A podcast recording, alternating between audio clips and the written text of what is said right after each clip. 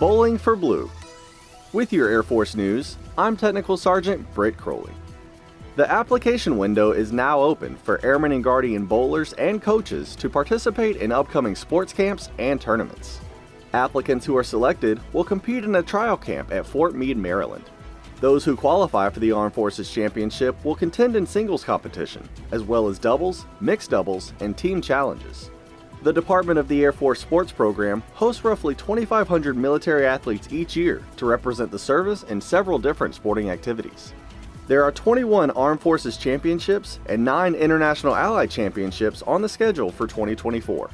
The window to apply for bowling closes March 1st for coaches and March 15th for athletes. That's today's Air Force News.